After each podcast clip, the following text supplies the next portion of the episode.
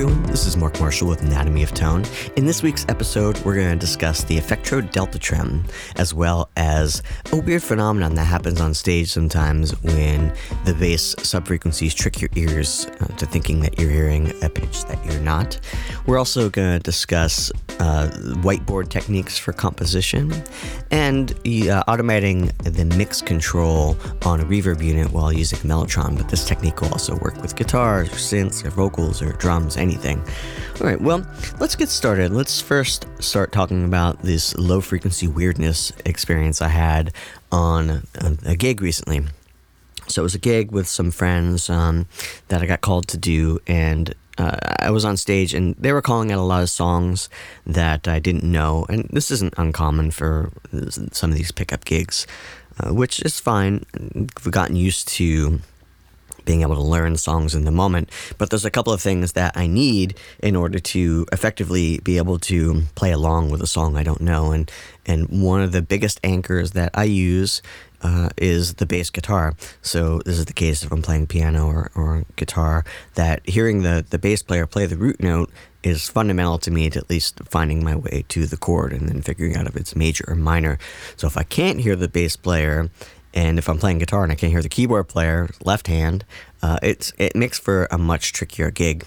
So this particular gig we are doing at this venue, I don't know what was happening this particular week. I've played this venue before, but this particular week, the low end was just so weird. I don't know if the band maybe it was just a little louder this week, but there was like a bass trap in the corner where I was, and when the bassist was hitting a low note, uh, it was sounded a half step off.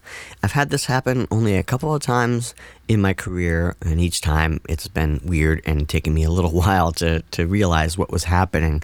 Uh, because sometimes it'd be uh, like I'd realize I'd be looking at things harmonically and I'd be like, well, okay, this this should be an E note here if I'm thinking of like Western music theory or, or pop music, right? What would make sense harmonically? why am I hearing an F? This doesn't make sense for the key signature, right? And eventually I kind of pieced it together like, oh, wait a second. I'm hearing things a half step off. Uh, it's um, hard to control uh, and and fix when that's happening. Uh, one of the only things I think that could really fix it is if the bass comes down a lot.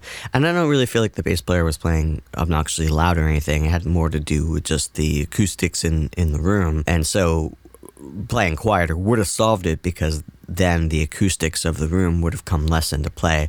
But I think that just wasn't going to happen. It was kind of like a rock band situation, and so uh, so I think we were just parked at that volume. So it took me a long time to adjust to that and maybe think about different ways to figure out the the uh, keys of the song that we're in. I asked for more keyboards in the monitor, which is monitors on gigs, as everybody knows, is, is always a challenging uh, uh, experience of trying to get anything in them that you could hear well enough.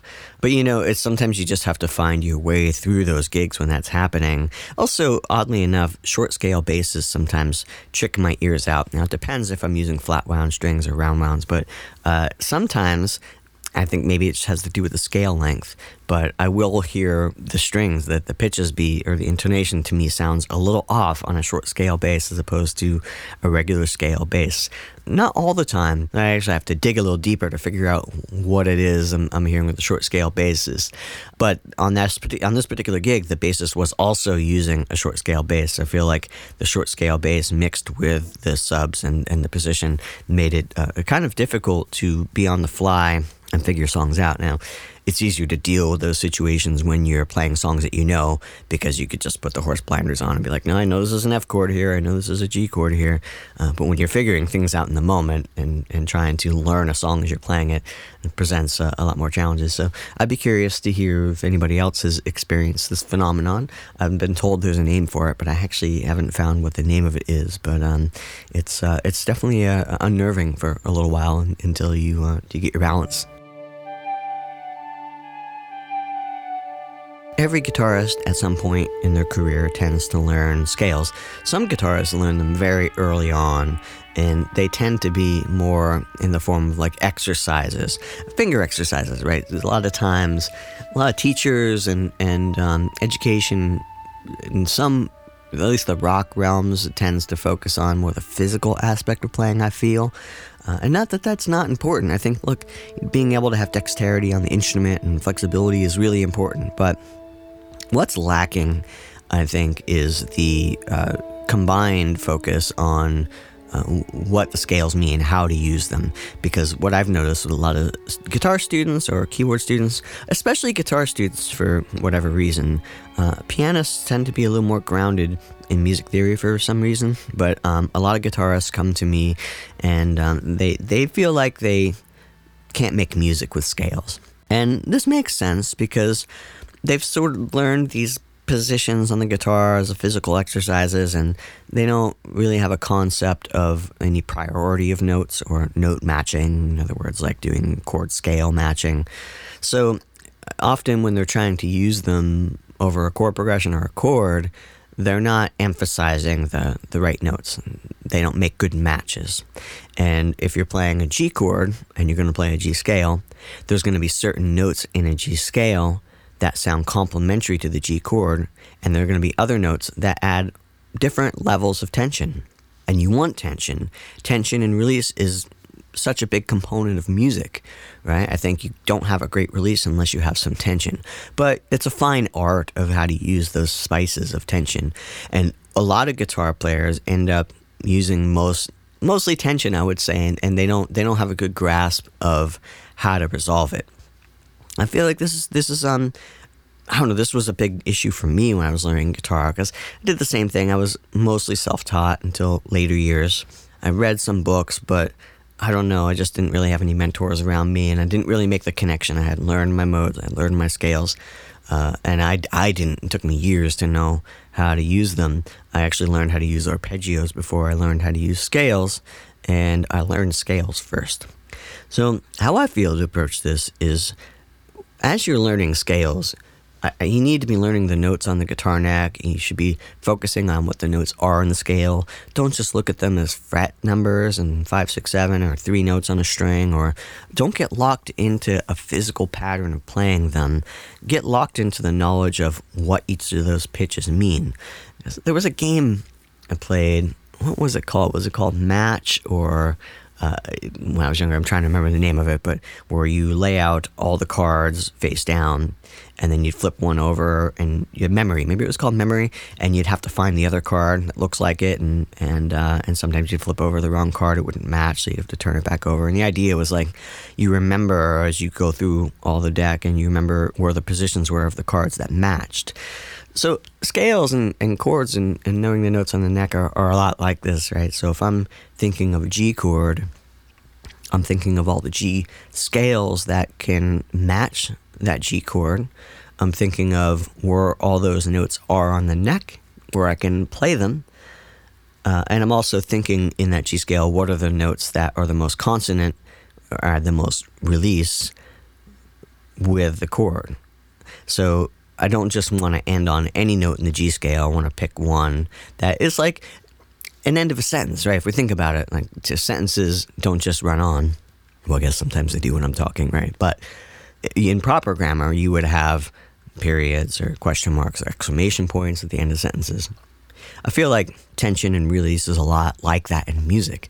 You will uh, want to state a sentence, state a, a, subject. Is it a question? Is it a, is it a statement? And then you're going to ask another question and, and have punctuation. So it's like this repeating pattern of, um, of basically making sentences, which make paragraphs, which make a story. And having understanding of the tension and release is going to, well, it's going to allow you to properly use punctuation with that. So, in other words, not use a question mark when you want to use a period. Right? Every time when you're practicing a scale, I'm trying to say the note out loud as I'm saying it, and I'm trying to make sure that I'm not locking into only one position of playing on the neck. Sometimes I might take a different route. So, this is where guitar is different than piano a piano is probably the most logical instrument to learn music theory on. So bassists and guitarists and mandolinists, it's it's more of a struggle to um, to see scales on our instruments because there's often a Y in the road, right? A piano is very linear, but a guitar, the same exact middle C exists in multiple positions on the guitar neck. Sometimes it makes it difficult to decide what fingering we're going to use, what route we're going to use. It's like having four ways to get to work in the morning, and you're going to choose uh, different routes to get there on different days, maybe because there's a lot of traffic one day on one of the routes, or uh, there's um, there's construction being done on another one of the routes. So we may change our direction of where we're traveling. And this is why it's really good to know the notes on the fretboard and to think of them more harmonically rather than just um, uh, fretboard positions because we're going to need to make a detour sometimes because of where we're going next. And that was something that I lacked learning when I, I started learning the guitar. The idea that scale boxes weren't fixed, that I might want to use different fingerings. Sometimes I, I, I would see multiple fingerings for the same scale and I would after I had learned one, like, oh, I just did that wrong. Like, why did I, why did I learn it this way? It's not that way at all, you know? It took me some time to realize that it's not that one is right or wrong. That question is really answered by where you're going next and where you're coming from. So, more so than with, with piano, uh, guitar and, and bass is, is especially that way. So, you have to be a little open minded to changing your box and positioning to play a scale. So I would encourage anybody that's playing guitar, bass, piano.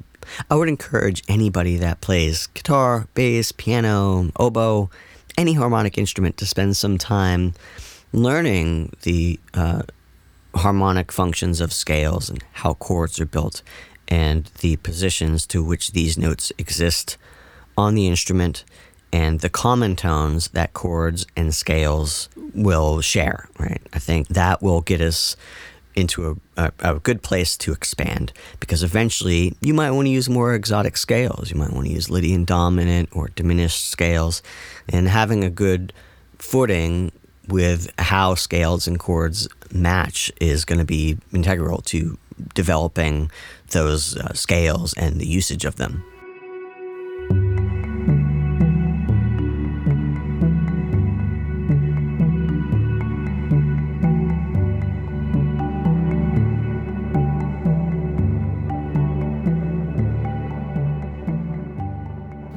One of my mentors, Douglas Gibson, who's a really skilled orchestrator and composer, gave me some really great advice when it came to composing about using whiteboards.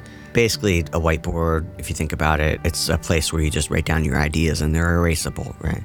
And I think when I started studying with Doug, I would, I don't know, I'd approach a composition a lot more that it was the ideas were fixed when I came up with them, and I'd try to just tack onto them. I, I wouldn't allow them to be so malleable, and sometimes this would lead me to get a little stuck, I think, because I felt a little rigid with the ideas, and I didn't even realize that, but he saw that and really encouraged me to start working with the whiteboard concept. You could use paper, any, any way that you write your ideas down. I use Sibelius, which is notation software.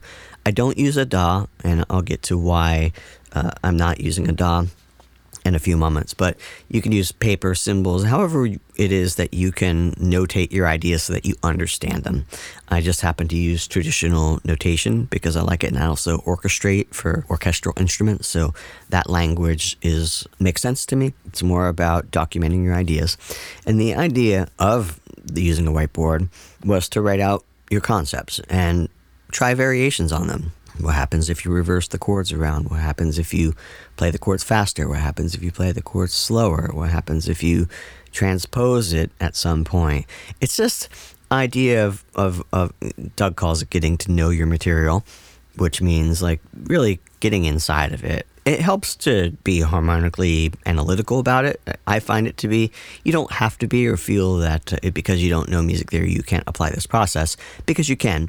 It's just understanding harmony and stuff gives you another level of uh, control over the manipulation of a composition that you're working on.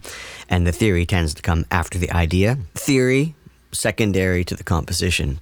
By having this whiteboard, it's going to allow us to move things around and pair different parts together. So I'm not looking at a composition like an exact timeline, which is what I used to do. I would open up a DAW and just start recording and I'd say, okay, the piece started here and I need to move forward. I really wouldn't like take a second to get to know it or think about how I can add other parts in or make the transitions smooth. Uh, transitions were a spot that used to get me for a long time because they were often an afterthought.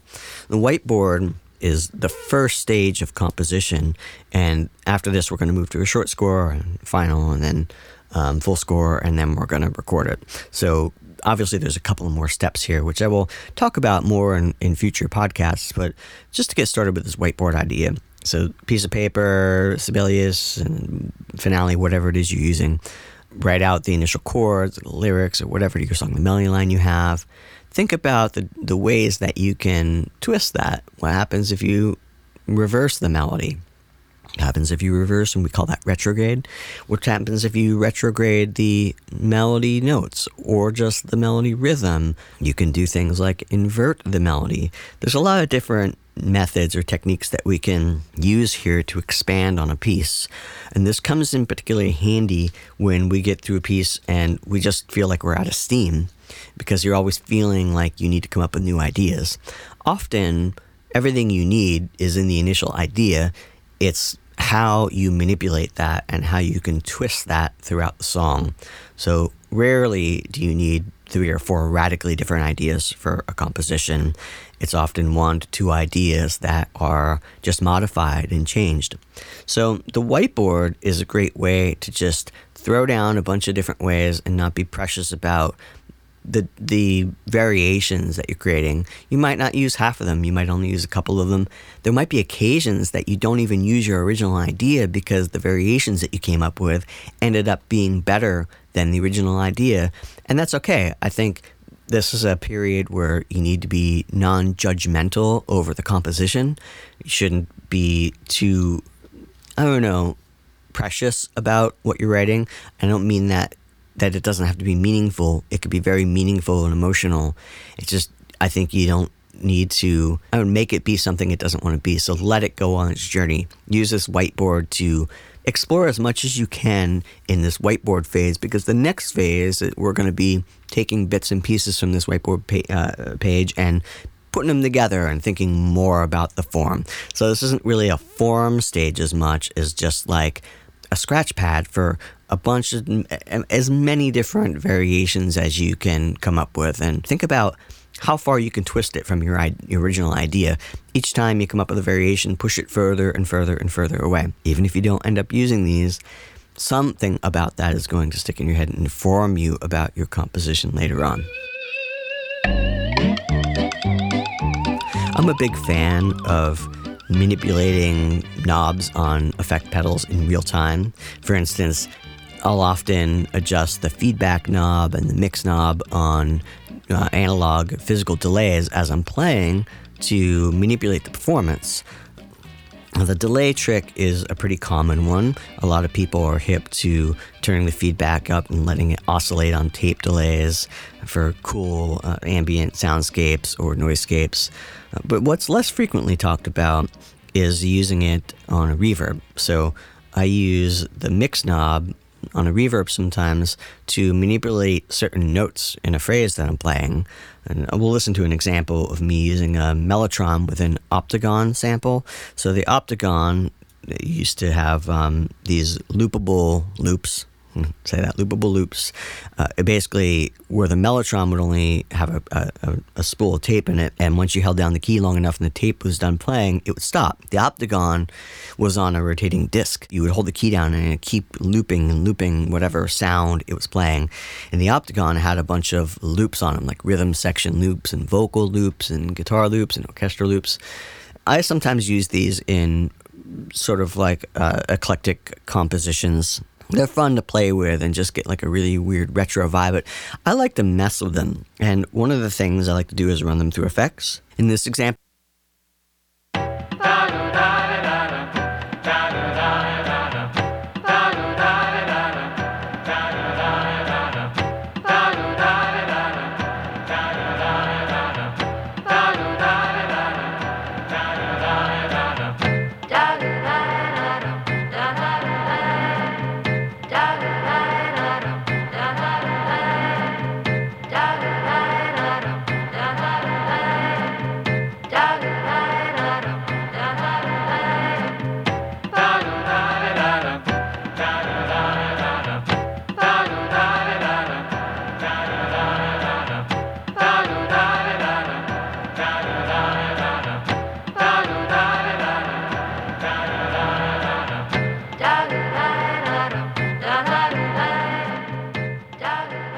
I ran the Mellotron Optigon samples, uh, which is the Mellotron M4000D Mini, and I have the expansion cards, which has uh, more Optigon samples on it or loops. And I ran that into a Lexicon LXP1, which is a half rack space uh, reverb unit. It's a digital reverb unit, late 80s, early 90s. Fairly cheap on the market today. They sound great. They're not as popular as their more expensive siblings, but you can get some really awesome sounds out of them, and they definitely sound like they're from an era. And this is kind of an odd pairing, right? I'm taking like sounds that are from the 60s, the 50s, 60s, um, and I was running it into the uh, like an 80s reverb. But I like mix and matching that way. It's kind of fun. And what you hear in this is, I don't know, it, it creates like an emotional effect with the vocal, and it starts blurring some of the vocal notes together that aren't happening on the original loop. So uh, to my ears, it's not just about turning the reverb on, it's about uh, augmenting the actual performance. That can be really fun. I use the Chase Bliss Audio CXM 1978 a lot for that. The LXP has a knob on it for mix that you can you can move by hand. The CXM has a fader on it for the mix control. So that is also very nice to automate in real time as you're playing an instrument. Uh, some pedals or reverb units aren't so easy to access the mix knob. So to really use this in a real time performance, as opposed to using a send and a DAW, which you can do if you're using, say, like a Valhalla reverb, vintage verb, or one of the room reverbs, you could set up a send in your DAW. I'm using Luna, so I could set up a, uh, send, and I could do this while mixing if it's something you want to do in post. Sometimes with these automation uh, effects, I like doing it in real time because it's affecting the performance aspect of it. So uh, it's worth experimenting with both. If you're a mixing engineer, you're probably going to getting a performance that has already happened. But if you're a composer, and recording engineer, this is worthwhile investigating playing with it in real time to see how you can manipulate and change the performance because it may change the way that the performer is is playing the part or the artist is singing the part depending on what instrument you use it on it, it does psychologically affect the performer and can get different results. So uh, that is one of the main reasons that I may choose to do it in real time versus post. Also, to have access to the sound of very specific effects. You know, if I want to use the Surfy Bear um, metal reverb, or if I wanted to use the the Demeter reverb, or in this case the LXP1. So I do have a collection of outboard reverbs that have very specific flavor to them, uh, which is another reason I may use them. But I would encourage you to try this with guitar. You know, some pedals on guitar have an expression jack on them, which should allow you to check your manual and and uh, the model of pedal you're using, but you may be able to use an expression pedal to automate the mix knob on the reverb. Some of them will allow you to adjust whatever the expression pedal is tweaking. So you'd be able to set your expression pedal to just adjust the mix knob. So on certain notes as you're playing guitar for hands-free operation, you could use the pedal to do it, which would also work for um, for keyboards as well.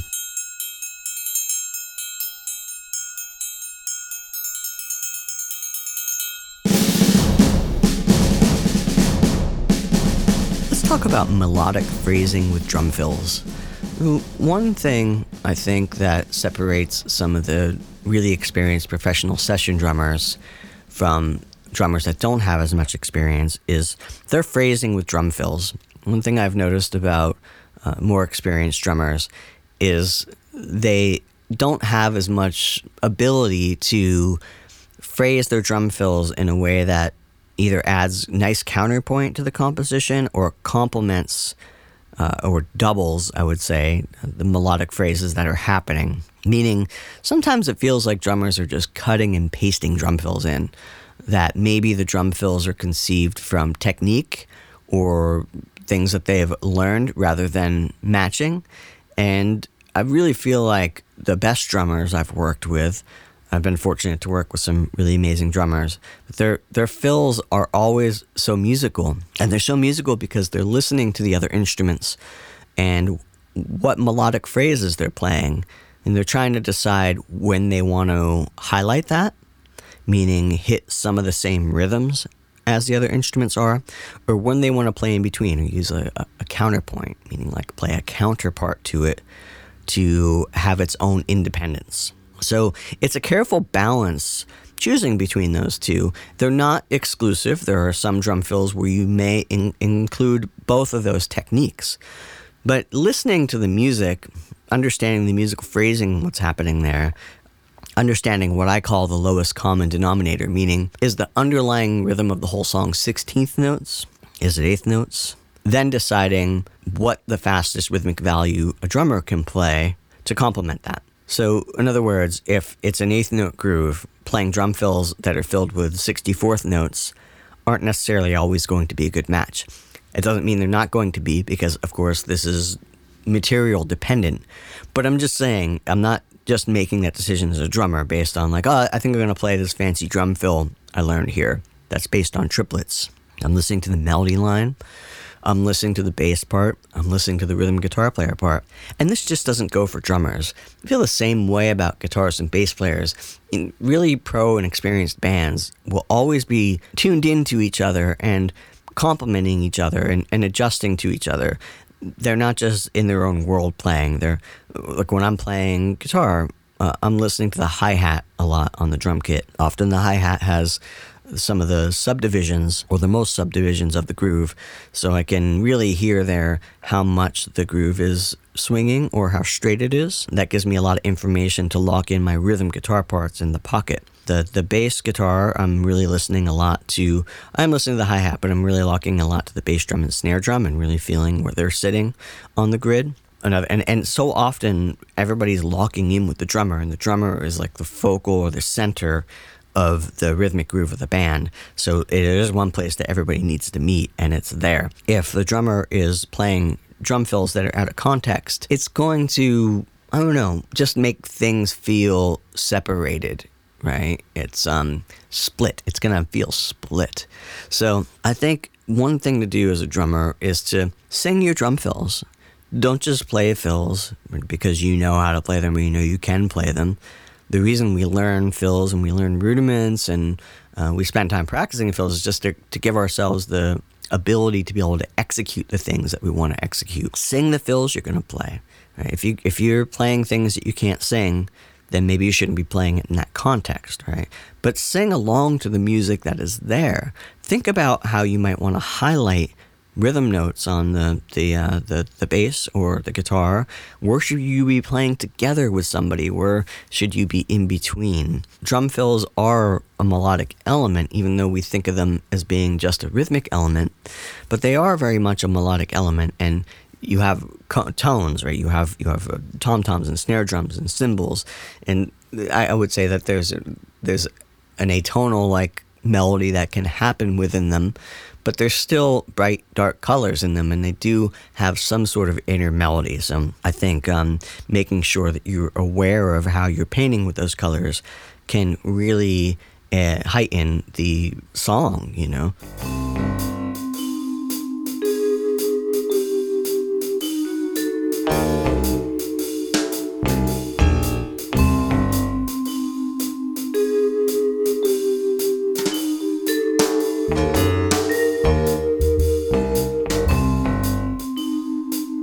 In this week's effects segment, I want to discuss the Effectrode Deltatrem. Now, the Delta Trem is fully analog, full tube circuit tremolo which is really amazing. It runs at amp plate voltage, so it is actually reacting just like a real amplifier tremolo would.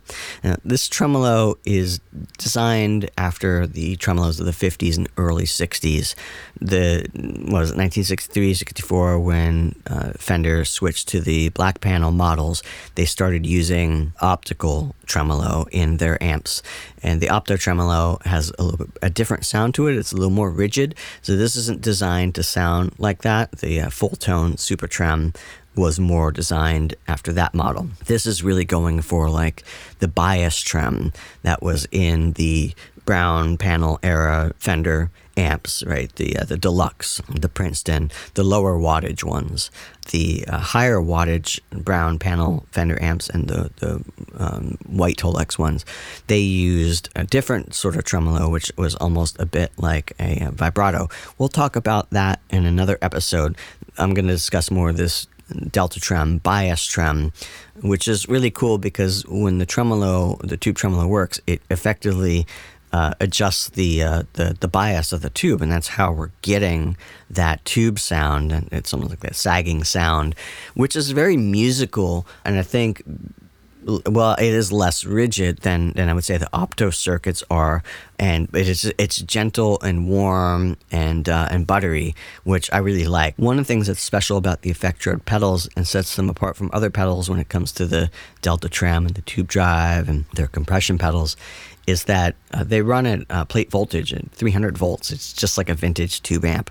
So it's not really emulating vintage tube circuits. It is vintage tube circuits. So uh, that's a distinction to make with a lot of other tremolo pedals that, that are out there that are sort of um, emulating these pedals. And the Delta Trem is not an emulation; it's it's the real thing and that's that's why it sounds so amazing. The Delta Trem also offers true stereo operation for ping pongs between left and right channels. Uh, the two tremolos can also be split for independent operation on the left and right as they uh, drift in and out of phase, which is really awesome. You can get kind of more experimental with the Delta Trem in ways that you couldn't with any other tube tremolo before, or you would have needed uh, two completely different amps uh, set at two different tremolo settings and mic'd up at the same time in order to achieve some of this.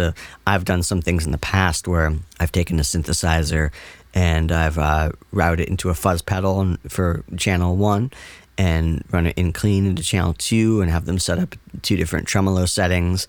And so what you get is you get this sort of cool disturbing sound that happens between it alternating between a weird mangled fuzz sound and uh, the clean synth sound with different settings. So it could be pretty creative. And when I did this, I, I, I did the panning hard left and right. So the, the panning was going uh, fairly fast between the left and right ears with these different sounds and weird settings.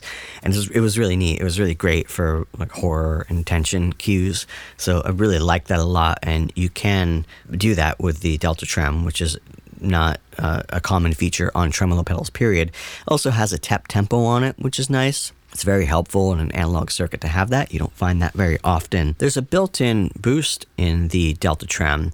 And if you turn the uh, depth knob all the way down, you can just use the Delta Trem as a boost pedal, meaning an always on pedal. And there's a, a, a, a adjustment on the inside of the Delta Trem that lets you adjust how much uh, additional gain you want it to be or boost you want it to be. So you could set it if you want it to be to just unity gain, or you could set it higher so it pushes the front end of your amp a little bit more, and then just turn on the uh, the uh, turn up the depth knob if you want to hear the tremolo. I do this sometimes on gigs. It's really great when you're dealing with backline amps, and the backline amps are a little lackluster because the the circuitry in the Delta Trem is so good that uh, it, having it in the signal chain all the time really acts as a band aid for, for an amp that I'm not that excited about. So in those cases, then I will use the depth knob to engage or disengage the tremolo. I'm obviously not doing this in certain sections of the songs. It's more in situations where this the tremolo's on for the song or, or not on for the song, or I have a long break before it goes on and off. But it sounds great to push a tube amp a little harder as well. I often will go like a dB or two dBs above unity gain into an amp. I find that that sounds nice as a preamp, just to uh, to hit the front end of the amp just a little harder, is often complementary. So I have mine set up that way, but you could set it for unity gain. I would not set it below unity gain personally. I don't find that sounds good going into guitar amps that way. But uh, at unity gain or above, or you could set it pretty hot, so it's really really pushing your amp into saturation. Because the Delta Trem and actually all the Effectrode pedals run at uh, plate voltage and 300 volts, they do require their own wall wart. I have a uh, Effectrode Atomic Power Supply because I have several Effectrode pedals and I just really love the sound of them so much that uh, I I have their dedicated power supply to, to supply several at a time. But it does come with a, a wall wart and different um, adapters depending on what country you're in, so you matter where you are, you can plug it in.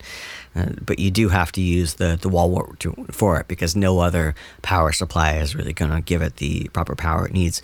But this is why it has actually all the effect Effectrode pedals have so much headroom and they have so much warmth uh, because they run at this voltage. So, and just know that it's not, it's a deal breaker for some.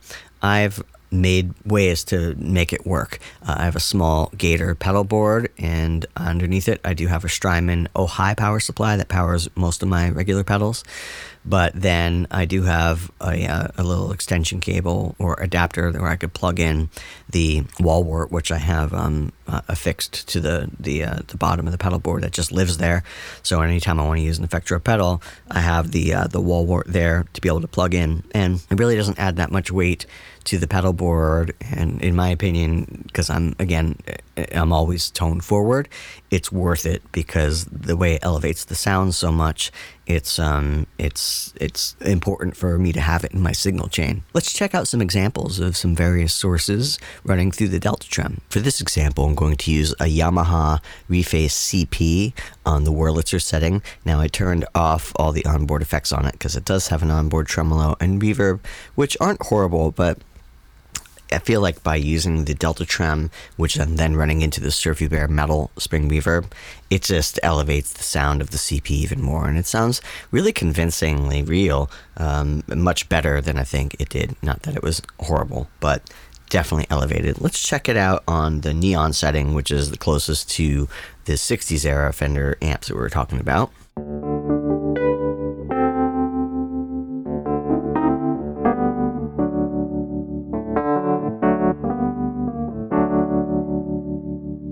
Going to switch to fluid.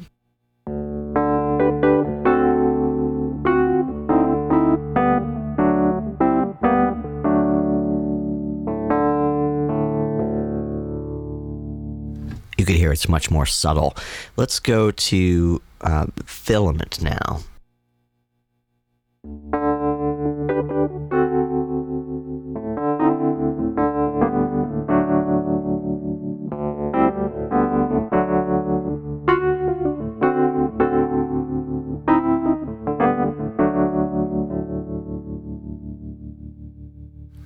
We compare the filament to the neon, let's listen.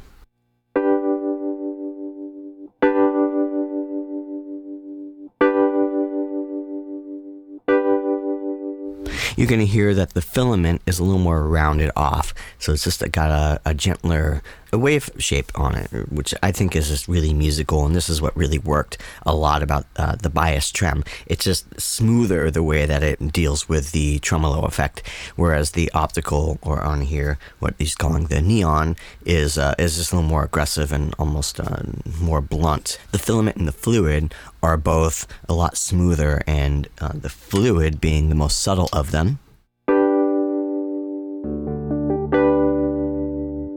Now I'm going to start turning the depth switch up. Mix knob depth switch all the way up.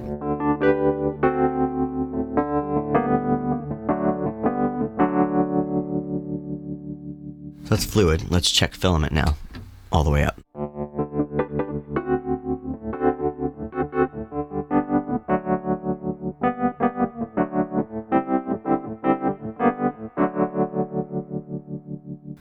Obviously, with it all the way up, we're getting more of that choppy effect. But now let's put it on neon and see how choppy it is.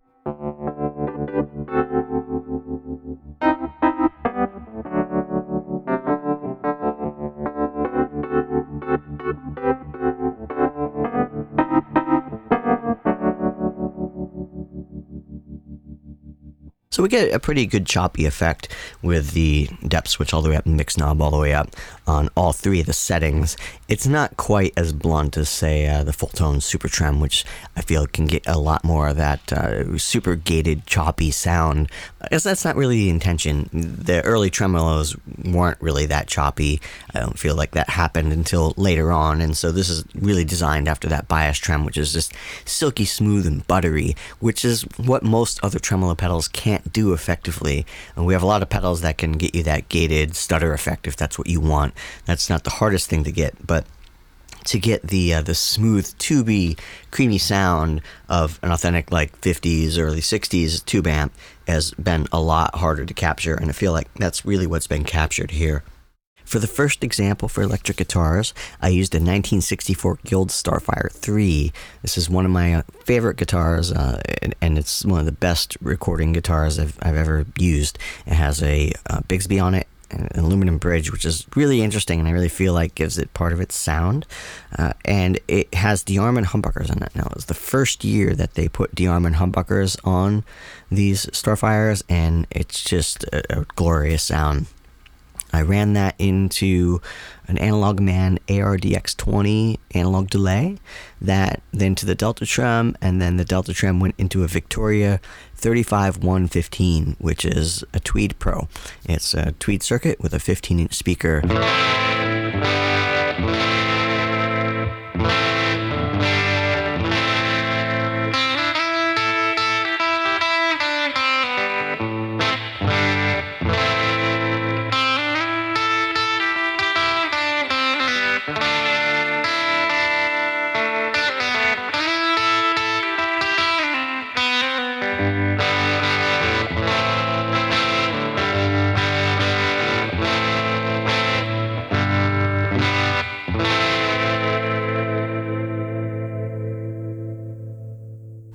Fluid setting on the Effectrode Delta Trem sounds like the DeArmond tremolo, which was the first effect made for guitar. It was designed in the 1940s and it predates reverb and slapback or delay for guitars. So guitarists as early as the 1950s, Muddy Waters, and started using it. And it most famously was used by Bo Diddley on the track Bo Diddley. That's, uh, I think, when a larger amount of the population of the world got associated with that effect, though people have been hearing it before. I'm going to play a Telecaster equipped with Florence pickups in it. They're basically like the 52 model pickups. I'm going to run that into the Analog Man ARDX20 again and into the Delta Trem and that's going to go into a Headstrong Little King reverb amp, but with no reverb on it. This is basically a black panel era uh, Princeton with a 12 inch speaker.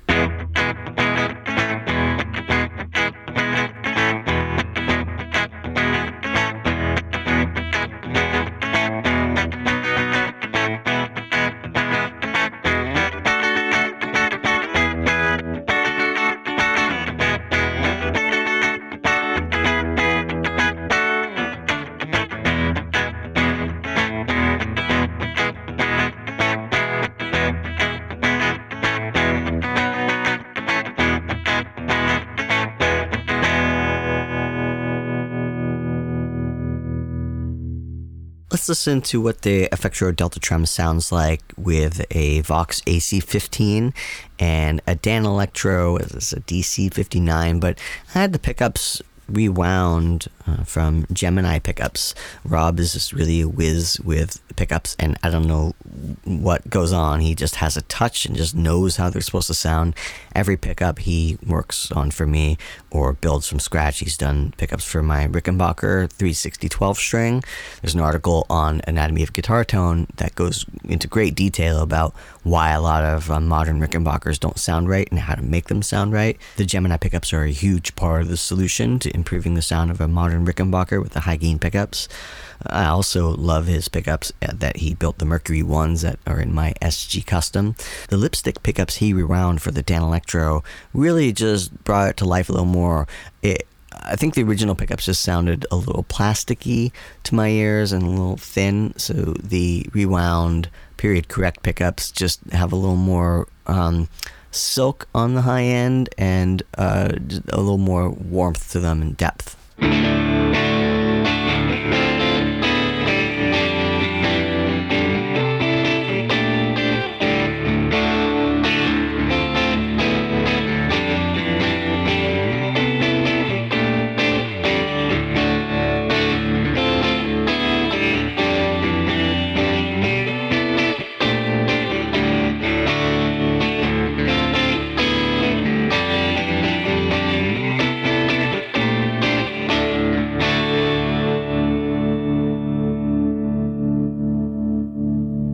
For the last guitar example, I'm going to use a Gibson Les Paul Standard. Now, the guitar is from 1990. Uh, all the pickups have been gutted. Just the pickups that were coming in Gibsons at that time, all the electronics, honestly, it had the wrong pots in it. It was just, it was not sounding great. I almost gave up on the guitar, and then I met uh, a pickup winder named uh, Peter Florence, and I tried his humbuckers in a friend's guitar, and I was like, "What is the deal with these pickups? They sounded so good." And I started thinking, "Well, maybe I just need to to swap out the pickups." I ended up swapping out the cap, and I ended up swapping out the pots and the wiring. Uh, it's just the the electronics. I, I always feel like Gibson kind of slacks on that. They charge a lot for their guitars, and then you still have to end up changing some of the parts on them. I ended up changing up the stop tail piece, putting an aluminum one on there. Uh, I found that that improved the, the tone quality of it. So there are some modifications done to the Les Paul Standard, uh, but the modifications have really just been done to make it sound like a 59 or 58, and it really does actually. I've, I've played it against vintage Gibsons, and it sounds great. Uh, it's it's pretty remarkable. I, I, I used the Analog Man ARDX20 again. It was just part of my signal chain. I just liked the way it was sounding. It works really well with bright amps because the analog delay uh, tames the high end a bit. So I was just using that a lot Uh, into the Effectrode Delta Trem into a Marshall SV20H, which is a 20 watt plexi, and I used it with vintage 30s. So let's check this out.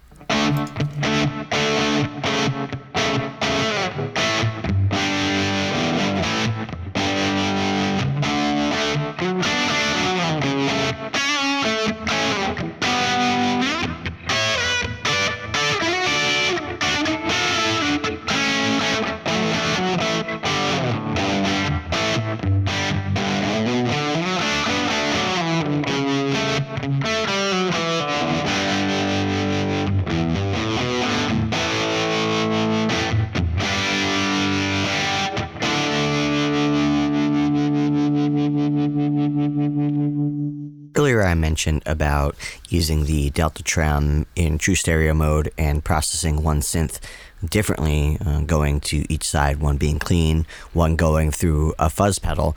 This is that example of me using a Dave Smith OB6 synth. Again, one side is fuzz, one side is clean, true stereo tremolo.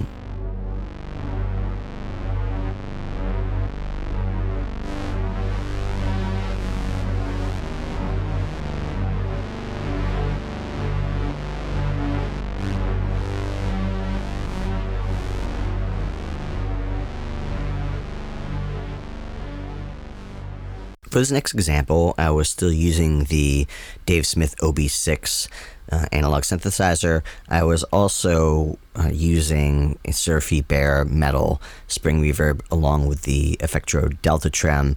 And the Delta Trem, you can hear the fast vibrato that's happening, and there's a weird trashiness in the the the, uh, the reverb that you'll hear, which is the uh, Surfy Bear on its brightest setting.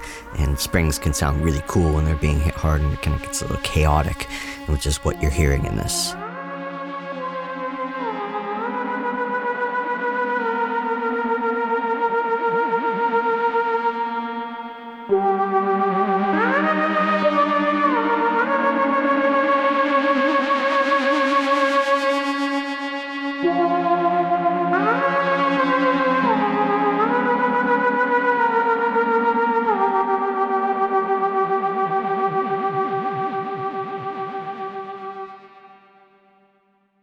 For this example, I used an ASM Hydrosynth. Now, I use the Hydrosynth because uh, it's a really cool modern digital synth. It, it, it makes sounds that like nothing else does. It's really unique. It is a bit digital sounding, but I mean, that's what you would expect because it, that's the point. Uh, I have uh, analog modules that I trigger from the Hydrosynth. So, as well as sometimes using the Hydrosynth for its sounds, I use it a lot to trigger my Dave Smith OB6 and the um, the Prophet 10 from Sequential Circuits uh, and a couple other uh, pieces of gear that I have in the studio because the ASM Hydrosynth is poly aftertouch which allows me to operate and get sounds like uh, this CS80 from Yamaha, which is probably my all time favorite synth. I'm really into the Blade Runner score, and so uh, I use the Prophet and, and, sometimes to try to emulate some of those sounds, at least in the performance. You know, it doesn't sound the same, but at least being able to have independent aftertouch control on different notes allows me to get some of those expressions in. And the Hydrosynth also has the ribbon on top, so you can do the glisses and and and um, and other you can assign the ribbon to other functions too, which is really nice. So I have the hydrosynth acting in as much as it can, like the brains of a of a CS80. So I ran the ASM hydrosynth into the Delta Trem, and the Delta Trem, there's a couple of tracks on here, and the Delta Trem is set to different tremolo speeds depending on the part. So you'll hear uh, multiple uses of the Delta Trem.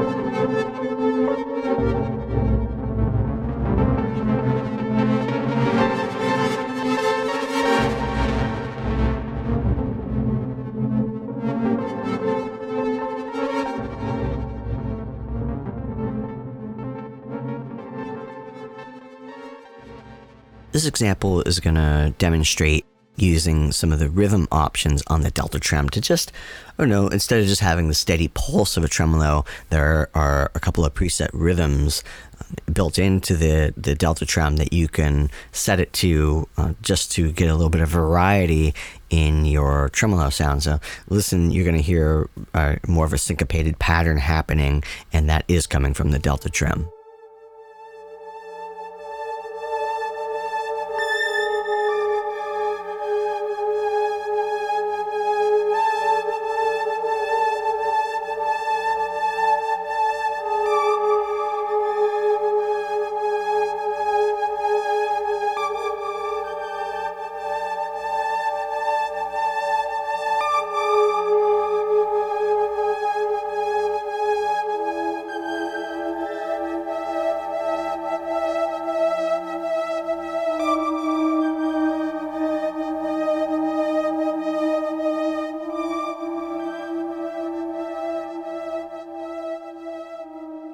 Case you haven't tuned into previous episodes of Anatomy of Tone, you probably don't know that I'm a huge fan of the Mellotron. It's one of my favorite instruments.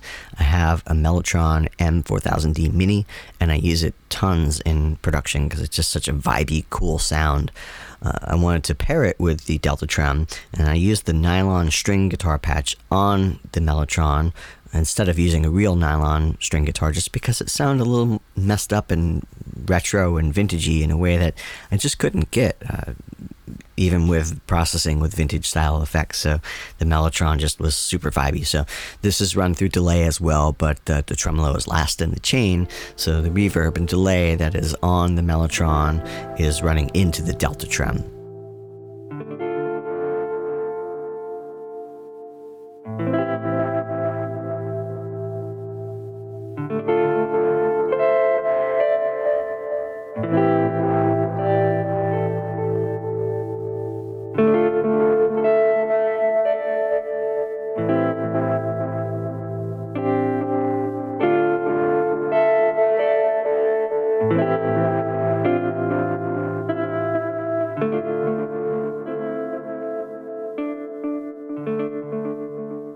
This last keyboard example, I'm using the Mellotron example again, but it's on a Celeste sound.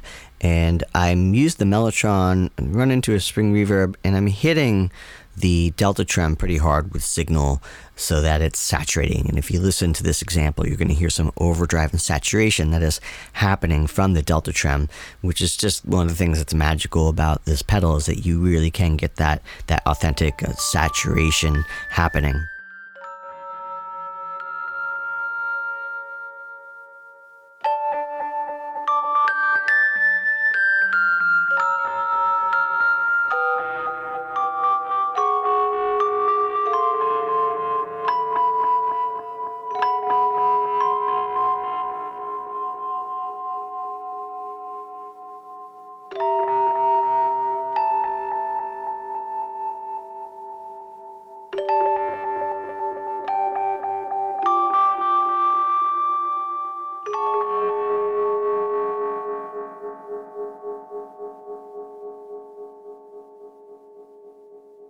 Hope you enjoyed that walkthrough of my favorite tremolo pedal, the Effectrode Delta Trem.